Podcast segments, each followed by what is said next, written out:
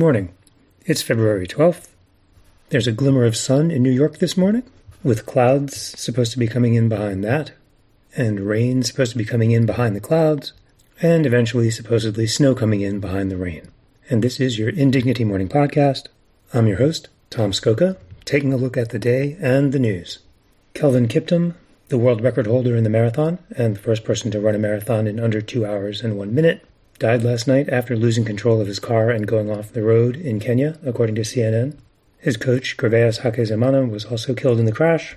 Kiptum was 24 years old. His record setting performance of 2 hours and 35 seconds in October's Chicago Marathon had just been certified last week. Israel launched airstrikes against the city of Rafah last night, reportedly killing at least 67 people in a city crowded with Palestinians who fled the bombing of the rest of Gaza.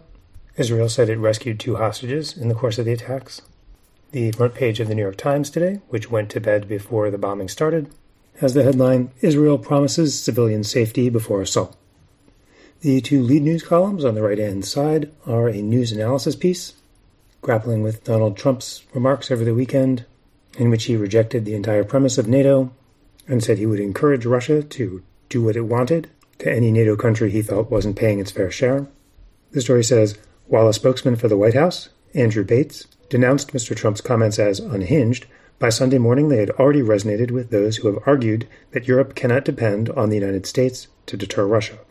As with aid to Ukraine, the speculative future is the actual present, a world in which NATO couldn't rely on the United States if one of the two major presidential candidates won election, is, by definition, a world in which NATO can't rely on the United States. What comes next? If, the Times writes, over the next year, NATO's European members came to doubt that the United States would remain committed to Article 5 of the NATO Treaty, which declares that an attack on one constitutes an attack on all, it would almost inevitably revive the debate about who else in Europe needed their own nuclear weapons, starting with Germany. Again, the initial if part of that sequence, which ends with a nuclear armed Germany, isn't really an if. Germany can sit around and wait to see how this year's election comes out, and then keep on sitting around every four years to see which way our treaty commitments swing, or it can build something a little more lasting out of radioactive fissile material. Speaking of Ukraine aid, the Senate voted to advance a bill that would send money to Ukraine and Israel as a replacement for the Ukraine Israel border crackdown bill that got scrapped at Donald Trump's behest last week. Now that the Senate can vote on this bill, if it passes, it will go to the House, where, the Times writes, Speaker Mike Johnson is facing threats from the right to try to oust him if he puts a Ukraine aid bill on the floor. On page A6, a trio of stories takes a look at the election result in Pakistan, where a contest that everyone thought had been rigged in favor of the military backed candidates instead delivered a plurality of parliament seats to the party of Imran Khan, the jailed opposition leader. Because there has to be an AI angle on everything, one of the stories is about how Khan used a computer simulation of his voice to campaign while he was locked away. On page A12, dengue fever is spreading in Brazil. The National Health Ministry, of the Times writes, expects more than 4.2 million cases this year, outstripping the 4.1 million cases the Pan American Health Organization recorded for all 42 countries in the region last year. The chief of the CDC's dengue branch told the Times that she expects to see more cases in the continental United States as well, especially in Florida, as well as Texas, Arizona, and Southern California.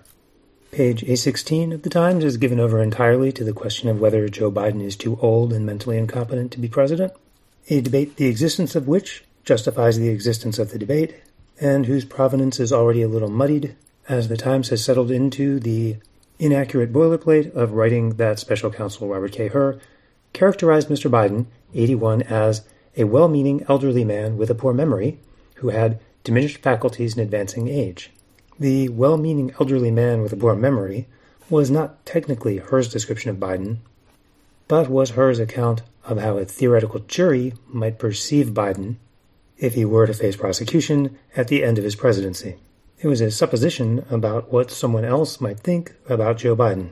But now that chain's been shortened by one link as the Times turns to the question of what its reporters think people might think about Joe Biden.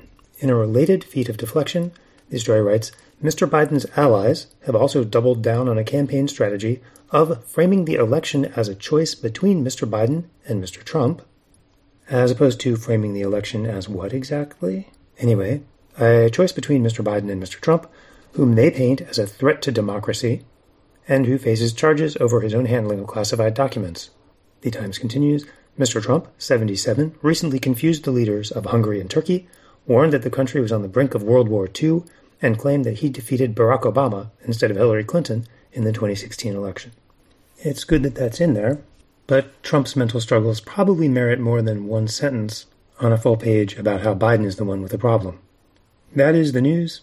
Thank you for listening. Please subscribe to Indignity to keep us going. And if all goes well, we will talk again tomorrow, maybe with some snow falling outside.